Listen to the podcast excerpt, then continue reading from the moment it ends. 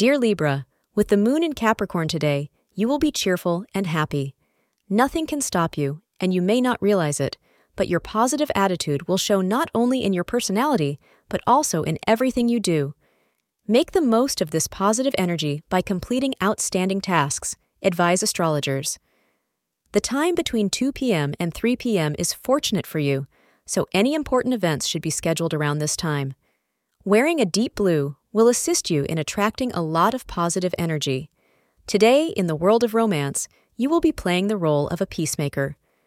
For some reason, some tensions have arisen in your household or in your relationship, and you seem to be the only one who can resolve the matter. Be diplomatic and objective in your approach, and the situation should return to normal soon. If you need a bit of time away from your partner, take it. Thank you for being part of today's horoscope forecast. Your feedback is important for us to improve and provide better insights. If you found our show helpful, please consider rate it. Your support helps us to continue creating valuable content. Thank you for being here and see you tomorrow.